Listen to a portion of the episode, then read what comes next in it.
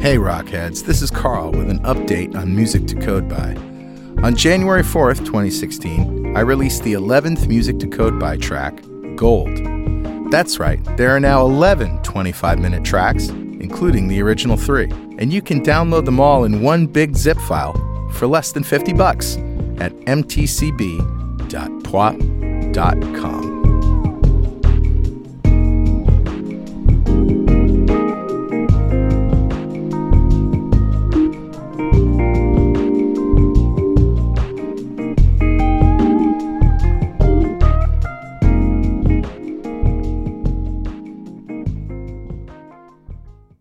.NET Rocks, episode 1250, with guest Barbara Fushinka.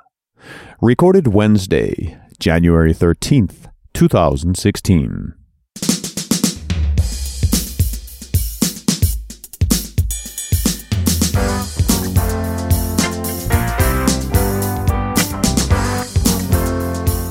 Guess what? It's time for .NET Rocks. This is Carl Franklin. And this is Richard Campbell. in the fishbowl at NDC London, coming at you. And uh, Barbara Fushinska is here with us. We're going to be talking about R. But uh, f- first, I, you know, I just got a chance to sample the food that they have here. NBC always does a great job with us, all these different food stations. This time, uh, everything that I've had so far has been very, very tasty and, and uh spicy, like gumbo, Mm-hmm. Oh, curry, really? that kind of thing. Oh, interesting. Yeah, good stuff. I remember back in the, fir- the first few times we did this, and we were always at the barbecue station, right? Well, the very first time they did it, it was like hot dogs. Hot dogs were the thing in Norway, Yeah, right? yeah. And this was originally the Norwegian Developers Conference. now it's just the NDC. the NDC, It's not- yeah. But uh, the, the the Norwegians love their hot dogs Yeah. apparently. So yeah, hot dogs. Hot Love dogs, it. hamburgers, pulled And there pork. was another thing that they had here that was like a hot dog, but oh, maybe that was Amsterdam. In Amsterdam, they had what were those things that Frickendell? frickendel? Oh, geez, oh dude. my god, nasty! I thought hot dogs were nasty. Those are Oh, nasty. You know, cow udder. What are you worried Chicken about? lips and Yeah. I don't know bologna flavor. Who knows? Anyway, enough about that. Uh, let's get into better know a framework. awesome.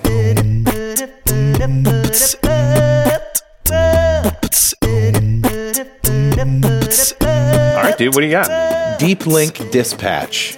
Interesting. Deep Link Dispatch provides a declarative, annotation based API to declare Android application deep links. Android application. Android application, yeah, it's just for Android. okay. So basically, you know what a deep link is when you have a link that opens your app to a particular page Right. or with some data or context around it. If you go to a link with a show number on the .NET Rock site, I mean, that Yeah. pops the site and pulls up the show. Yep, exactly. So there's a good example of it. So in an app, uh, you can register an activity, which is, you know, in the land of Android, that's the main block of code there. Sure. That handles uh, specific deep links by annotating it with at deep link and a URI. And deep link dispatch will parse the URI and dispatch the deep link to the appropriate activity along with any parameters specified in the URI. And it also supports callbacks. It's a really cool API. You can check it out at deeplink.pwop.me. And I thought it was pretty cool. It's getting some noise. It came across my desk and thought I would give him a little some props. Awesome, dude. That's a good find. Yeah. Well, uh, who's talking to us, Richard? Grabbed a comment off of show 1086, one of the ones we did on uh, statistical uh, analysis, specifically statistical genomics, with Evelina Gabasova. And this is back in uh, early 2015. I think we may have even recorded it at NDC London. I think it was. I think I, I think it was as well. Yeah. And this comment comes from uh, they- we were talking about some machine learning and Yeah. statistical analysis and so forth, and it was a very much more science based conversation, which I thought was really fun. Uh, and Gordon Watts agrees because he said the discussion about how different bug hunting is in the scientific realm and- than in the programming realm really resonated with me. In scientific programming, nature is the ultimate unit test. That's a good one. I like that. Often we only find bugs when we have more data so that we can see the bugs. I find I write almost no unit tests when I'm writing scientific code, but I write lots of unit tests when I'm writing other types of code. And if you think about the typical CRUD app, you already pretty much know what the behaviors are supposed to look like. So Right. it's, it's quite a bit easier to build test uh, code around it. And I really like the comments about involving software engineers and others in projects. In collider particle physics, like at the Large Hadron Collider, sadly, most scientific programming is done by the scientists. And very few of us have any formal training. And what training we have is from decades ago. Imagine letting that many untrained people loose on a large C code base. Yeah. Look at the hoogly boogies. Shudders. I'm with you, Gordon. It's uh, it's not an easy thing, and it's interesting just to think in terms of uh, programming professionals versus programming as this side thing you do and adjacent to your job. But uh, on the other hand, you're at the Large Hadron Collider, so that's pretty cool. yeah. Uh, and I really like to send a mug to the Large Hadron Collider too. So, Gordon, thank you so much for your comments. Uh, Take a .NET Rocks- picture. Yes, please take a picture. Standing of your next mug. to the collider with your .NET all Rocks mug. 30 something kilometers of it. and we'd love to send you a mug. So a .NET Rocks mug is on its way to you. And if you'd like a .NET Rocks mug, write a comment on the website at .NETRocks.com or on any of our social media. We post every show to Facebook and Google Plus. And if you write a comment there, we read it on the show. We'll send you a mug. Of course, you can follow us on Twitter. I'm at Carl Franklin. He's at Rich Campbell. We eat tweets for lunch. And that brings us to our guest today. Barbara Fushinska is a software developer and mentor to aspiring developers. Barbara gained experience with team dynamics, and this has led to her strong belief in shaping a proper working environment. She trusts this allows high functional teams to reach their full qualities. Alongside building passionate teams, Barbara enjoys collaborating around architectures. She's currently speaking at conferences in between working in London, tweets at Basia Fushinska, and blogs on barbarafushinska.com. And that's F U S I N S K A.com. Welcome, Barbara. Welcome. Hi. Hi, hi, hi. So uh, you're new to London. I'm yeah, I'm fairly new. I moved here in 2014. Wow. Yeah, so but it, it's been amazing so far. Okay, very good. and uh, natively, you are from Poland, right? I'm from Poland. I lived in Krakow for like 14 years. Mm-hmm. I come from a little town in Poland, not from Krakow. I wasn't born there. Okay. But I moved to Krakow for It's a uni. university town, right? It is a university Yeah. town. This is why I, I moved there, and I Yeah. just stayed because it's also one of the biggest cities in Poland. So Did you Oh, it study has- computing science? I did study computer science. Oh, yeah. okay. Yeah, at a University of Science and Technology in Krakow. So you're actually a professional, unlike us amateurs. And when did you fall in love with statistics? So um, when I tried to uh, figure out my major uh, or, or my like subject when when we uh, when I went to uni because this is what we need to do before we go to uni. Right. We need to. Uh, oh, You have to pick already up and decide. we- we need to decide what what are you going to study. Right. There is like n- no choice after that. You can change your subject, but then you're just starting from the beginning. right. So uh, I was always always good at math, and I loved math. So that that was my love since I actually remember. Oh, wow. Great. My dad used to like. Uh, we, we- Instead of telling bedtime stories or, or uh, in the morning where we were saying uh, hello to each other, he is a math, math teacher. He used to give me like mathematics Math problems, tasks, yeah. problems, so I could uh, uh, like power numbers when I was six. Nice. Wow. And a math family. me and my dad Mm-hmm. mostly, but yeah, the love to, to maths is uh, running around the family. It's funny cool. you just touched a memory in me where um, my father used to do. My father was an engineer. He used to do the same thing with my brother and I before you know going to bed. Was that some nights it would be a bedtime story and some nights it'd be mathematics. Oh, okay. Yeah, but then they, it sort of stopped. I think uh, I don't know why. Maybe it was my mother's cramming opera down our throats or something. sort of changed our brain. It's only when I blew up the shed, then we stopped. Well, you have a That's just- different. that's story. me. All right. Anyway, so let's take let's talk about R, and um, statistical computing in general, and and where R fits in that whole uh, w- whole thing is really fascinating to me.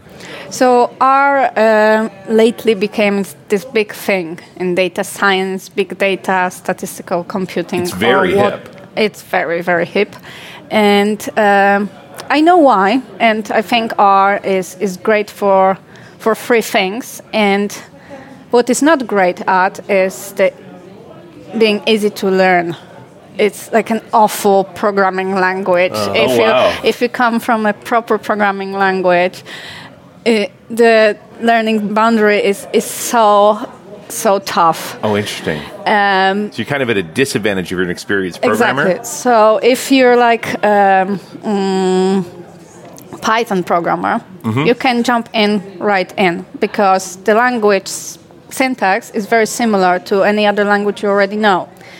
But R is like very, very weird. So is it because there's a lot of symbols and things and a lot of things that you really just have to learn first off before you can even read it? Um, not really. It's it's more like a programming language written by statisticians, Yeah. not by Say no people more. actually knowing what a programming Not language by is. people. Uh, Statis- statisticians. It's statisticians. I've, I've looked at the sample code of some, uh, you know, let's say uh, OpenCV comes to mind, like computer vision, which is Sure. written by Yeah. scientists, and the code is so bad, and it's because they're not programmers, they're scientists, Right. You know, and so that it, it doesn't really matter how what you feel about the language and how expressive it is. And that's actually the point. Uh, when you're doing a little bit of data science or uh, statistics or data exploration, you actually don't care about the quality of the code. Sure. What do you care is the, the effect, the output. Mhm. And Because you're going to write it and run it, and then you're done, right? and actually you're just throwing this code away Right. Right. because you have the method you have the model and probably you will even uh, write it in two lines which are actually allows you to do it at the end but for this exploring thing you don't even keep this code maybe for the next week for, for yourself so Right. you better name stuff properly but but it's not the code that uh, is meant to be maintainable You're not going to be living with it for years. No, So you no. really don't care. actually Okay. I mean, it- there's a practicality there too, right? Yeah. It's like, I don't need to make this that pretty. It's only going to do this one thing. Something else will come from it. And another thing that comes from this statistician writing uh, programming language thing is Mhm. that there are several ways to have the same output, have the same uh, result. It wouldn't be a programming language if there wasn't multiple ways to do the same thing. But if you're thinking of some uh, programming uh, tasks in Right. a normal language, the code usually looks similar. Right. Of course, there are differences, Yeah. but but the the outcome is is quite similar. With R, you can write like five different solutions. The code looks completely different. You use different data structures. And same results. Is Same it because results. it's sort of uh, has m- multiple paradigms, right? Like Exactly. you can do object oriented, or you can make it functional, or you're array based, or Exactly. I Yeah. would I would say so. Although R is a functional language, Mm-hmm. Mhm. but none none in uh, in terms that we are used to think of functional languages. Okay. It's it's more like it based it's based on functions, not on objects. Mhm. But it's also based on vectors, on Mm-hmm. Mm. data data sets, data tables, Which and kind of makes lists. sense being a statistically oriented language. Exactly. The numbers should come first. And what about the object orientation features? So it is kind of there, Yeah. but you don't have like it's more like structures. It's more Data structures. yeah, less of the methods. Got it.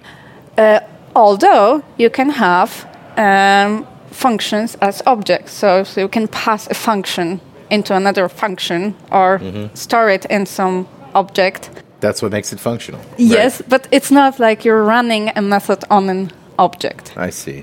It's not a method; it's a function. And I love this naming, like R, right? Which is actually an implementation of S. Of S, which yes. is another language.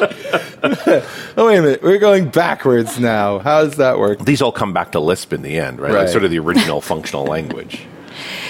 This is true. So, So, I guess once we get to Z, we're done. Nice. or A if we're going if backwards. we're going backwards, A, yeah. oh, no.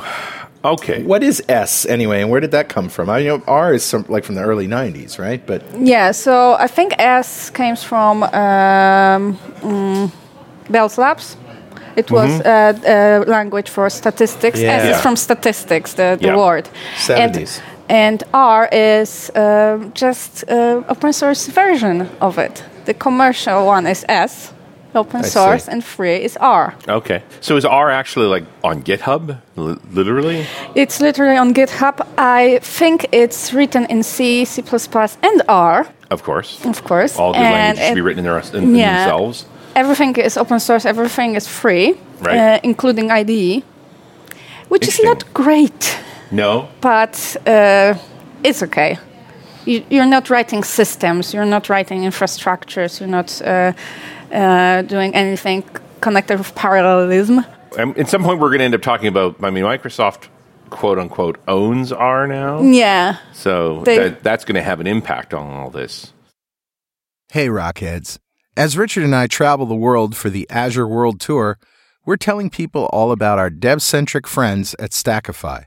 They've been awarded PC Magazine Editor's Choice for Application Performance Management, stating, and I quote, the depth of application information provided by Stackify totally outshine the other products in this category, end quote. Because Stackify so successfully integrates errors, logs, and metrics into a core APM Plus tool, it's a must have for .NET developers, which is why PC Mag's Paul Farrell calls it one of the best infrastructure management services of 2015. Try Stackify now for free, and they'll ship you their coveted Developers Against Humanity card game. Just activate your account. Use the link bit.ly slash netrocks to build better apps faster and get your free game. So I'm going to ask you a question. I'm not going to understand the answer at all, but somebody out there is. So what are the statistical computing features of R that, that somebody in that area of work would understand? So, um, if you're talking about that, I think there are two things. One is R is great for um data exploration. So, if you want to manipulate your data, transform their, uh, them into some way, uh, find out if there are some missing data, replace those missing data, Mhm. um, replace them with mean value, replace them with some other statistics that you, you have. All those functions are already implemented. Okay. That's for one thing. And R makes it very easy once you get to know it how to manipulate those data, how to transfer them, and uh, what to actually do with just one line. Nice. Another thing is uh, machine learning algorithms. So, like linear regression or k means, KNN algorithm. Right. You only have one line that you need to run, while uh, with other languages, you need to uh, It's a huge amount of code. you need to write the code or you need to pick up some library Right. that is not tested very well because like with C sharp who who uses C sharp for for machine learning right? Right. everyone uses R for machine learning or like MATLAB for machine Mm-hmm. Right, learning MATLAB. Uh, I hear a lot about that. yeah, but with R, all those algorithms are already written, tested, and prepared for your data, which might not be proper data, which Right. is And which that's the has big their problem, isn't it? pros and cons. Yeah. Do do statisticians and statistical computing people spend a lot of time cleaning up data before it? I would say it's like ninety percent of what we do. Yeah. Just trying to get your data clean. Yeah. That's frustrating. Like it does, that doesn't seem like the work you should be focused on. Well, that's that's the world we're living in. Yeah. The world we're living in has messy data. And you can't count on algorithms to do that. It really takes a human at this point in time. Well, it, it really messes up the algorithm. Yeah. It really does. And some of the data you're gathering can be like duplicated and you don't know because of this huge amount of data. Sure. You first Yes. need to clean it to actually explore it and then when you explore it it's like, oh, uh, for for this whole time I've been gathering the wrong data. Right. Yeah. I should I'm- should go back and do it again in next 2 weeks for gathering the data. Hmm. Yeah. Going back It's and amazing forth. how long you can lie to yourself. Like Yeah. you can go a long way down a path of just like you, you're misunderstanding, and it's the demographic data. Like generally the ma- the the order value, order sales, like those kinds of hard currency numbers, Mm-hmm. because they're checked all the time, because they, they actually represent people's payments and things. Right. They tend to be right. Yeah. But all of the other information around that is Yeah. a mess. Yeah. Addresses are a mess. Names Demographic and data is a address. mess. Yeah. Not to mention stuff like Twitter. People are analyzing Twitter. It's like pure text. Yeah. And not even like gra- grammatically correct text. incorrect text. and looking for keywords is about all you can do there. Misspelled keywords. Yeah, exactly. Deleted keywords. Abbreviated stuff. So the so linear, nonlinear modeling, this kind of stuff is what you can expect to do with R. Um, maybe s- speak to those uh, again, the, the statistics people about things they may not know about it, about R, its capabilities. Well, um, I spoke to people that don't know R and are expecting stuff from, from like statistical library or tool or, or a language. So, in my opinion, R is great for what we said data exploration, cleaning data, Mhm. shaving the yak to. Wait a minute. uh, R helps you clean the data. yeah. It does. It does. How does one go about doing that? So it it offers you very clean structures once you know R, Okay. how to like replace missing values. So how it to- goes through the data, and then when it sees something it doesn't understand, it Well, tells you. It throws an exception. You can think of uh, like an algorithm what what data would be incorrect or Mm. dirty, Mhm. uh, and you can just uh, replace those data with something else or with null values if if this is acceptable. Because we sometimes expect from the real world, uh, let's say, a column of data within a some range, yeah. and you get something some other number or Right. a string. Yeah. What year were you Or- born? Five million four hundred sixty Exactly. thousand. so so obviously that's that's not the information you're you're looking for. So R offers you a lot of techniques, a lot of uh, syntax to to recognize those wrongly data, wrongly Mhm. wrongly uh, captured And either data, ignore them or replace them with an average. or whatever something. you want exactly. And you said very quietly in there, I think, shaving the yak. What? You ever heard this yak shaving? Well, yeah, but di- I didn't hear her say shaving. I'm pretty sure you said you shaved the yak. I, I actually said that. Yes. Yeah, this is Wow, I this is missed that. something I, I heard from Seth uh, uh, Suarez. Yeah. and I think it's like great analogy to what statisticians are doing. Well, it's so much of even regular software development too is all these little fiddly things that don't really look critical to the overall goal. Yeah. But if you don't do them, they will bite you later. Yeah. This is one thing, but with mm, machine learning, with statistics, Mhm. it's more like you know you have a good model for this, so Right. it, it takes you to ninety percent of your mm, like output, Right. and then it and it took you two hours, Right. and then you're working for two weeks For the last ten percent. for the last three percent. Actually, there is a rule. If you have like 100% uh, of accuracy in your algorithm, you're probably doing something You're wrong. overfitted. yeah. You're overfitting. You're lying to yourself. Yeah, Be happy. Yeah. Ninety three. You should stop. yeah, yeah. That, that's fairly, fairly good. good. one. So you know, Seth is big on machine learning. We talk to him about it a lot. What uh, what's the difference between statistical computing or what R does and machine learning, or d- is it used for machine learning? So machine learning is, I would say, like a set of algorithms that takes your statistical data or your real data, your real world data, and try to predict something for the future. Or try to make sense of your data, because there is a difference between uh, supervised and unsupervised learning. So Right. it's like every 101 course on machine learning starts with this supervised and Supervised versus unsupervised, unsupervised. and uh, they always start with classification problem and binary classification. Uh, so you take your data and you and you need to think how do you want to use them, which is, f- in my opinion, the, the m- hardest part. If you know what are you looking for, you're like halfway there Yeah. At least. because there is like some graph and algorithm which which al- machine learning algorithm to use uh, which um, attributes are more common most common and, and well known so if you know what do you want to predict you're almost there Yeah. Is it really that simple a table once you know, hey, I'm, I'm looking to find new customers, figure out where they're coming from? You know, you, oh, I think a lot of developers have a fairly good picture of the domain they're working in. And so they do, you know, they're getting those as requirements, right? That we want to be able to do this. But translating that into the right, should this be supervised or unsupervised?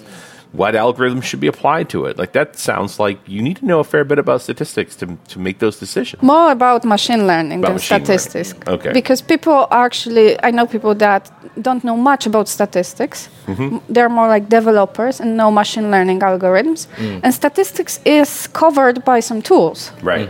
Yeah. you need to know some distributions that they are there Right. but Sure. you don't really have to understand it fully Un- under the to, hood. to use The same way you don't need to fully understand encryption and uh, cryptography to be able to use an encryption algorithm. Exactly. Yeah. You just need to know there is one.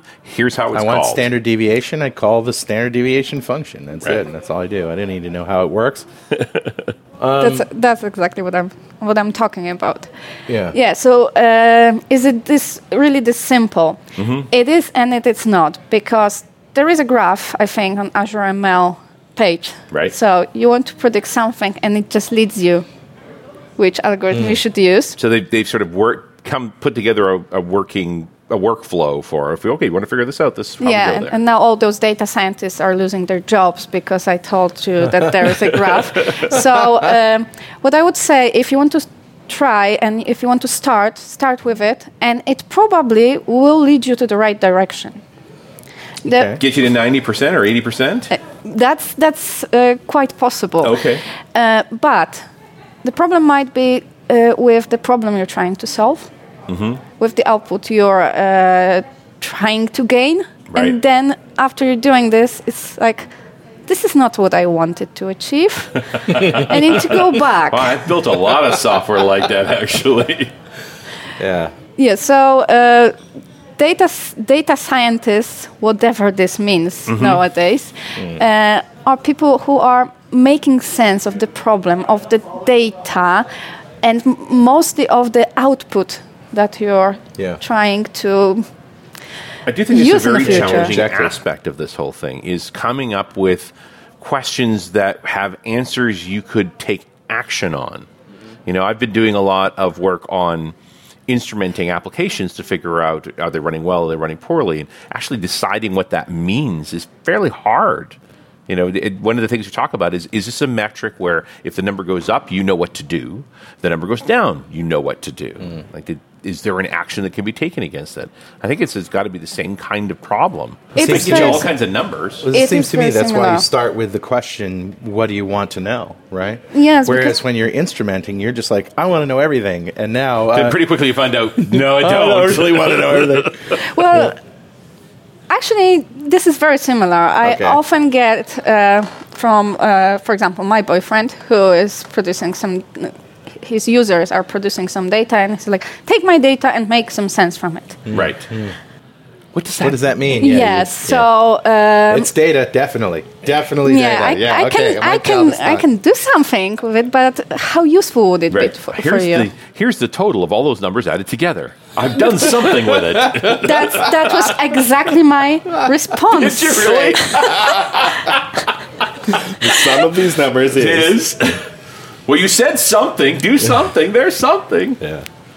And Uh-huh. I think uh, n- the most part of data scientist jobs is figuring out with the client, with the Right. person who will use this, uh, those conclusions, Mm. what are we actually trying to achieve? This is totally requirements gathering, right? Absolutely. How many Yes. times Yeah. have you done? I mean, nobody ever hires you when you're the project lead to do business process reengineering. But how many times have you we Hmm. end up doing done it. that? Yeah. Because you go in and your job of scrutinizing, okay, what is it you do all day? You know, where can we insert automation to make things better? Means you take apart the work tree. Yeah. You know, you sort of understand how the workflow is done, and then you're going to try and automate to the goal of automating pieces of it, and invariably you end up changing it in the process. I've got to think as you go down this path of what is it we're trying to understand. It's more of a what is it we're going to try and do to improve things and that and you back into what we can learn from statistics Hey, Richard. Yeah, buddy. You know what time it is Ah, now? must be that happy time again Yeah. Time to replace our data's mean values with nicer values. Good one. ooh stats humor good one oh, aren't those values nice? uh, it's actually time to give away a D Experience subscription from Developer Express to one lucky member of the .NET Rocks fan club. But first, become a UI superhero with DevExpress UI controls and libraries, and deliver elegant .NET solutions that address customer needs today, and leverage your existing knowledge to build next-generation touch-enabled solutions for tomorrow. Whether it's an office inspired application or a data centric analytics dashboard, DevExpress Universal ships with everything you'll need to build your best without limits or compromise. Learn more and download your free 30-day trial at devexpress.com slash superhero. all right buddy who's our winner Today's winner, Richard, is Adam Hesh from Mandeville, Louisiana. Ah, congratulations adam golf clap for you sir Yeah, golf clap for Adam. And Adam just won the D Experience subscription, a big pile of awesome from Dev Express. And if you don't know what we're doing here, go to .netrocks.com, click on the big Get Free Stuff button, answer a few questions, and join the .net Rocks fan club. We have thousands of members all over the world. In every show, we like to give away stuff from our sponsors, and every December, we give away a $5,000 technology shopping spree to one lucky member of the .NET Rocks fan club, but you got to sign up to win. And now it's your turn, Barbara. If you had $5,000 to spend on technology today, what would you buy? Okay, so lately this IoT thing Uh-oh. is uh, Yeah. another buzzword. The IoT Uh, thing has gotten a hold of the data scientists. Look out. The thing thing. It is and it is not. Uh, if I had five thousand dollars, I would spend it on some hardware. I Right. would say, and it would be like Little gone. Raspberry Pis. well, a lot of that small hardware, it's pretty cheap, you know? It is pretty cheap. to $100 a piece. But, Like, you get a lot of but them. then you need some accessories, Yeah. Mm-hmm. some Mhm. cables, some other stuff. It would be gone Yep. sooner than you think. You have a pile of gadgets with Mm. blinky lights I don't on. know them. about a pile, maybe a wall. A wall. A of- wall, a wall of Raspberry Pis. Oh, man. Wall of IoT. That'd be great. IoT walls. I kind of like that, yeah. Pretty neat. That's a new business idea for those budding entrepreneurs. Go. Well, yeah, you're, you're right. You could certainly blow all that money on that, and then you've got all the stuff you need to figure out and hook up and tinker with. And what do you program in besides R?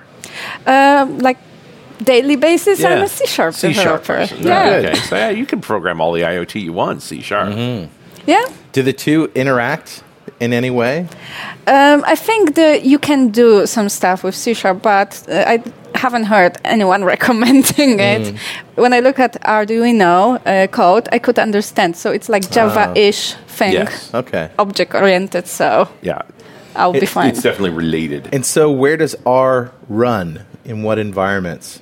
So it's cross platform. Oh, very good. So I used to uh, use R in Windows, but I moved to Mac uh, like half a year ago. It, it works perfectly there. Is this something you typically run on a desktop, or would you run this in a, a service in the cloud somewhere?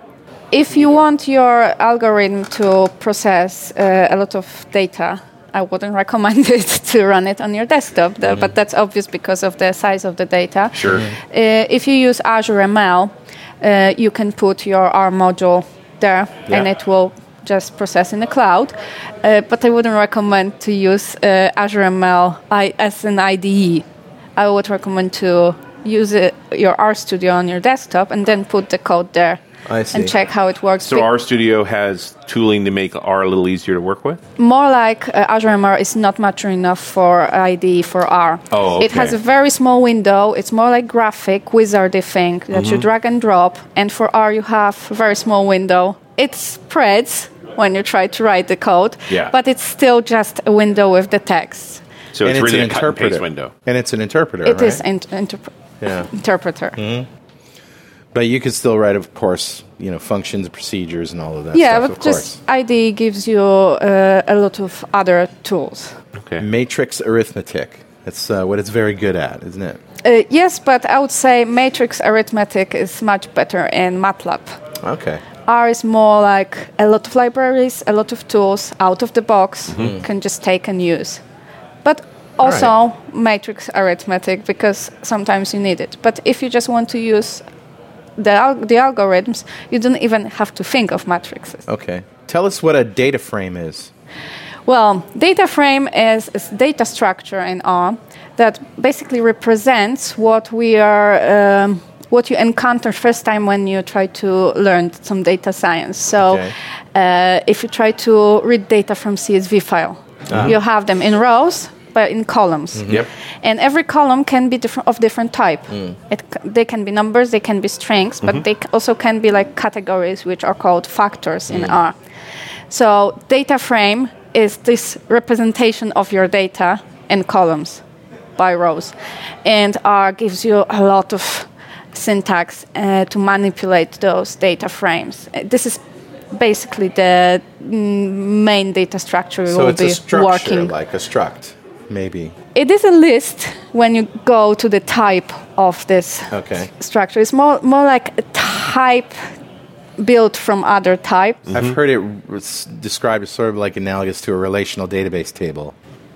Yes and no, because you don't like uh, if it's a table for sure, Mm-hmm. like CSV file. It's it's kind of a table, but you don't put like uh, keys and relations between Okay, it. okay. So it's it's a table, but I wouldn't Table, say but not necessarily relational. relational. Okay, I get that. Okay, yeah, yeah. Because you don't you don't put a constraint between them. Yeah, but I wouldn't say it's like a NoSQL um, index. That's Okay. how, you, Yeah, how you yeah. call it, Right. because it has a structure. Right. It has columns and it has So it's a rows. structured table, It's a but not struct- necessarily relational. Uh, Well, yeah. it's important to remember, like before the relational database, we had these table ty- style structures, network tables, and so forth, that were were ways to store data. They just weren't relational. They weren't relational. They weren't indexed, and Yeah. there are a bunch of stuff that databases But they introduced. are structured. They do have rules. The, the data types must match to fit Yeah. into the columns Yeah. and so on. I got to think that category feature that or the category typing is really useful for building essentially a glossary of terms of of uh, analytical terms for for your data. Yeah, like when you have a classification problem, Yep. you, and you want to assign uh, some uh, some rows, some uh, objects to some labels, then you you have this categorical data, and they are very very useful Right. in this case. So, I mean, certain chunks of your data you'd naturally fall into categories like the state and an address or Yeah. zip code, Yeah. those kinds. Yeah. I'm trying to think of w- the questions that somebody who is in statistics would want to ask you about are maybe I could sum it up by saying uh, does it have any shortcomings is there anything that it can't do or I mean you s- you mentioned that MATLAB is better for matrix uh, arithmetic but in terms of statistical functions is there anything missing Well, I don't think there is like anything missing that I've en- encountered, but Mhm. I'm not a statistician. So I I, I see. would Hmm. say more developer, data scientist person. see. Uh, so if there is something missing, there will be s- very cl- quickly written Mm. because the Right. community is huge and people are still contributing, still Mm. uh, putting up new packages, and statistical functions are pretty much covered. Yeah. So there's lots of lots of people pouring energy into this, so that helps. That's for sure. How do you get people started with R and without losing their minds? Especially, let's talk to the C sharp and VBNet developers out there. Yeah, that's that's not easy. You're gonna lose your mind, and all this. just accept it, and you'll Um. Well, I, be happy. Like recently, uh, I I shown some R to Seth, who is a data scientist but Mm. mm. hasn't seen R before, and he almost lost his mind on like online, giving an interview. Wow. um, it, it's really hard language to start with, but I would recommend a lot of patience. Hmm. Mm. Just you know, go for a coffee or have a day break, go back, and it all uh, makes sense at the end. Uh, you just need to get used to some some structures. There's there are plenty of materials online, and there lots is of samples too. Finding all kinds all- of sample apps lots, of and things. samples. There are uh, community uh, websites, and basically, if you don't know how to do any f- something, Somebody you just somebody does. I mean, is the the community fairly friendly? These are this is a fairly specialized area. Uh, I've seen some nasty comments. Yeah. Yes. That's what I'm afraid of, right? But people are usually, hmm, I wouldn't call it friendly, but I would call it helpful. Right. People like to find out new ways how to do something in R and brag about it. Right. So, so it's definitely So you helpful. can bring them a problem, but understand they're going to enjoy answering it their way to each other more than they're necessarily going to answer it for you. but you end up with like five ways. Yes, you're going to end up with five ways, Yeah. and you will never know which one's the best one until you really sort of try them all. Well, but it's Yeah. easy to try them all. Yeah. So If they all do the same thing, what is best? I mean, Yeah, the what one you is- can read? I don't know. guess. That's the way I would look at it. But um, can we go over maybe a, a- a s- a short glossary of terms for those who are new to the whole area? Like, for example, I hear you talk about vectors and matrices and things like that, but maybe your average C sharp developer doesn't know what we're talking about.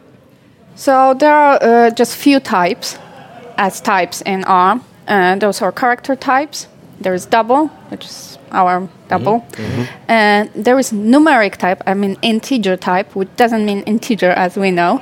Mm. Integer type is actually a factor, it's a category that you can assign. So it it can be number, it can be string.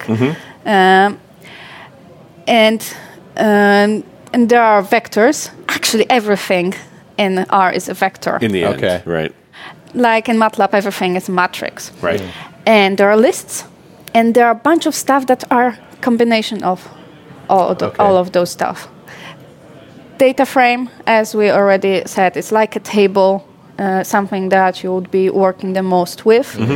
And what else? Then you just jump in into machine learning algorithms, and they usually are called the same uh, as as in natural language. So like you know, regression is L mm, and LR and uh, K nearest is like the K nearest neighborhood uh, algorithm. Right. With the data manipulation, if you want to do something with the data and you don't know how the function is called, Mm. try try to to um, use English word. Like if you want to sort, you use Yeah. sort. If you want unique values, you just use unique. Right.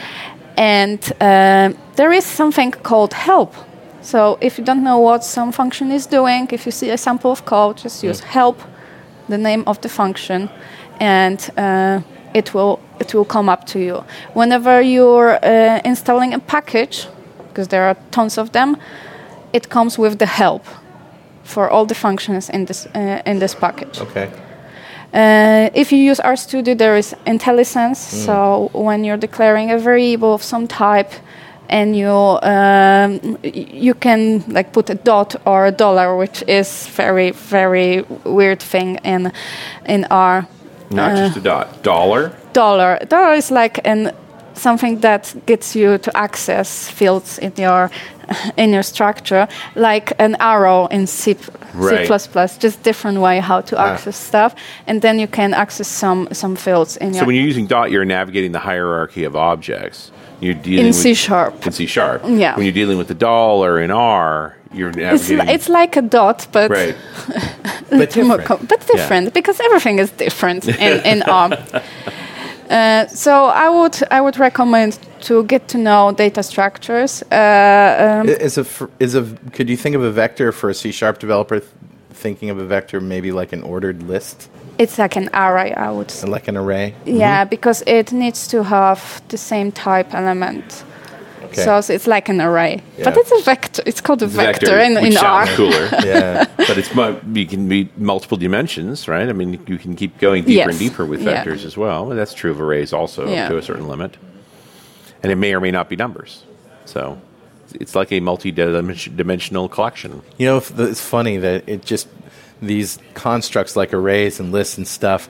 What you do with them and you the, what, how you feel they're limited is really a sign of the times, isn't it? Mhm. Like you know, wh- if I was doing a thirty-six dimensional array, you'd go, "What are you doing? Why would you do that?" what are you Right. doing?" Yeah. Right? But if I did a thirty-six dimensional ordered list or a uh, collection, uh, something, you'd be, "Oh, that's very sophisticated, Mr. Franklin. That's very good. You keep that up, sir." Yeah. Well, we just very We strange. learned arrays at a time when technology was so constrained right. that building stuff like that would break it. Yeah. We didn't get ordered lists and, and collections until we had that horsepower that's not that big a deal. It's just so funny how rules change. Yeah, and again, it's like because you, it's almost like because you're old, you think about these Yeah, things that's differently. Because it's like when you learned it Well, some mattered. of, some of us are old. some of us are not. when you're old, he said, pointing to Carl. Yeah, yeah, yeah. Oh well, on a radio show. that's right. Hand gestures on a radio No, show. it doesn't work. Okay. Um, what else can we talk about here that we haven't discussed about our? Are we trying to convince uh, people to go check it out? I would uh, I would try this because uh, it might look scary, but Might. Uh, It looks pretty scary to me. It- it looks But Then scary. again, I'm just an average developer. I don't know. okay, it looked scary for me at the, at first, of course, and uh, but I wanted to to learn something new. Mhm. Mm-hmm. I was quite stubborn in, in learning, and once I get to know all those structures, and now I even give a workshop on that. Right, To, to okay. just understand the, the data structures and the manipulation techniques of the data, it just becomes easier. Sure. But it almost reminds me of learning SQL in the context of developing a piece of software. It There's kind this of is other like language this. for a specific task. you yeah. know, but doing analysis. you just need to learn the rules, Yeah. and then you And can it's good conquer at those the, oh, things. the funny part is, it's the other side of that. We learn the SQL to get the data into a store. This is now pulling the data out and doing something useful with it. well, you're also learning S- SQL to do queries, Ah, right? yes, yeah. Uh, in integrations and uh, working with other systems like Hadoop, maybe. Yeah. Wha- Is this possible? Where, you know, how how do we integrate with uh, i- other systems? So uh, R um, has a lot of packages to just work with regular databases, or Mm-hmm. when, when we talk about Hadoop, you can just stream data from Hadoop and, and consume them in R. Mm-hmm. Right. And the problem with R, maybe not with R, with any language that you just use on your desktop, is it can only process as much da- data as can fit into your memory, Right, right? Uh, so it's not like the R disadvantage. You just need to be smarter. Either you download all the data you need and, and process them in memory, or you stream them and, and use them in packages and then, then do something smart with it. So R really has to work with data and memory, is what you're saying? Yeah, uh, R, Yeah. R is not really good with a lot of data, but Got it. I, I couldn't imagine. Uh, a programming language that works in memory that, Hmm. that will work with, with big data without Sure. streaming or some kind of a techniques like Sure. this. When you think about what Hadoop's good at, it's about distributing that data across multiple nodes so that you can parallelize execution. yeah, and then on those nodes, it just works with works specific in amount their of memory. data, Yeah. right? Yep. Sure. So you spread the data out Yeah. into different pools of memory. Makes sense. So this is this is one thing, and another thing is uh, you can use R modules in some other programming languages. So Hmm. if you just want a piece of a piece that R is really good at, but you just want the output of it, Right. You just use R package, like in F sharp or in C Just sharp. call to it. Just call it, take the output, you're done. And what would it return? And once again, I guess it, it'll return whatever. it would return a data structure that is uh, in your programming language. Right. Re- Reflective of what the question you've Yeah. asked. Well, I can imagine using that. l- it- there, I assume there's no parallelism or asynchronous stuff in R. No. So I can Not assume, really. like you know, you could take advantage of you know C sharp's parallelism Mm-hmm. or another language's parallelism. Yeah, and just run to make our calls into modules. R Yeah. modules, and then now Yeah. you've got it. and it comes Yeah. back out. Yeah, and but the results you're going to get back are going to be the question you asked. Yeah, yeah, yeah. essentially, it's like what, Yeah, yeah, what's, what's right. the recommendation list? Given given these uh, car, items in a shopping cart, what other things should we recommend? You, you can even, you know, implement your own map reduce Sure, using yep. R. Yeah, yeah, Yeah, no, I can see that. yeah. That makes a lot of sense to It's, me. you know, web services lends itself to this really nicely. We can we can hide R behind a web service wrapper, and you pass it the set you, you you've started with. It returns the set you, you you want, and what happens behind the hood's not your problem. And you throw microservices into this, uh, Mm-hmm. you know, and splitting up in that Hadoop way, and y- you know, the sky's the limit. I can think it, re- it really takes a lot of imagination to you know sort of come up with these. yeah, uh, just most of it thinking solutions. through the problem. Yeah, funny you mentioned that. Like Azure ML, you not only can just put your R modules or any uh, of of the machine learning algorithms, you can also put the endpoint there, and you Right. can just use Azure ML as a tool to to put out the the endpoints, and you can just use them in your code. Nice. Yeah, nice, indeed. just part of the system. What's I like the it a lot. what's the most frustrating thing about R? So I keep thinking like in an objective way. I keep coming back to my roots, and I started programming in C and then C sharp, Java in the meantime, and then I forget that R does a lot of stuff for you. Like you're not s- type safe, Right. and sometimes it just converts the data It's being helpful. somewhere there. It's being helpful. It's just trying to do stuff for you, but you need, need to be really, really conscious. Um, Yeah, Well, you get This- all those this is- silly type conversions that happen. This is one thing, and another is very, very, very, very frustrating. It's an awful error messages. Oh. They never tell you what it actually is. There is a Ah. website out there. If you Google weird R language messages, there's the whole website gathering those I'm messages. looking for that. And, and if you get this message, it might be one of those five things. Check Oh. out those five things. Oh, that's They- terrible. and this message doesn't mean none of those five things, Found link number one: translating weird R errors. right? That's it right there. I'm including Right? that in the show notes. so I remember I was trained in audio engineering on a on a big mixing console called an SSL, right, which is about 30 feet long, and it's a British uh, console. And I remember the computer when you did something wrong would actually insult you.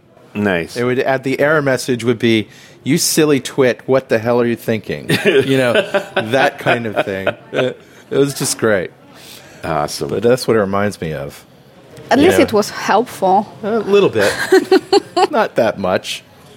At least you knew you were a twit. I suppose so. Ah, that's great. All right. Well, uh, what's in what's next for you? What's in your inbox? Uh, in my inbox, I'm thinking of uh, creating an, a talk on how to use R as an integral integral part of your system, Interesting. not not just standalone something Mm. that you write in uh, in no, two but not using it hours. as a general purpose language, but is it like SQL an integral part of the app? How it fits Th- into an existing that's- framework. I like that. That- That's my idea. And another thing we didn't talk about that much uh, is visualization in R. It uh, it has been a, like lately Microsoft put it as a part of SQL Server Oh, yeah. BI, Mm. using our capabilities of visualization in ggplot uh, library. Uh, it has amazing capabilities. So the graphs great. are so pretty. Oh wow! And yeah, I've been looking at a Mandelbrot set graph in uh, in the documentation on Wikipedia here. That's pretty beautiful. Is, it, is that you know if, if fractals appeal to you, are you going to be drawn to R? Yeah. Right? yeah, All right, Barbara. It's been great talking to you. it's been great talking to you too. Thanks a lot, and we'll see you next time on .NET Rocks.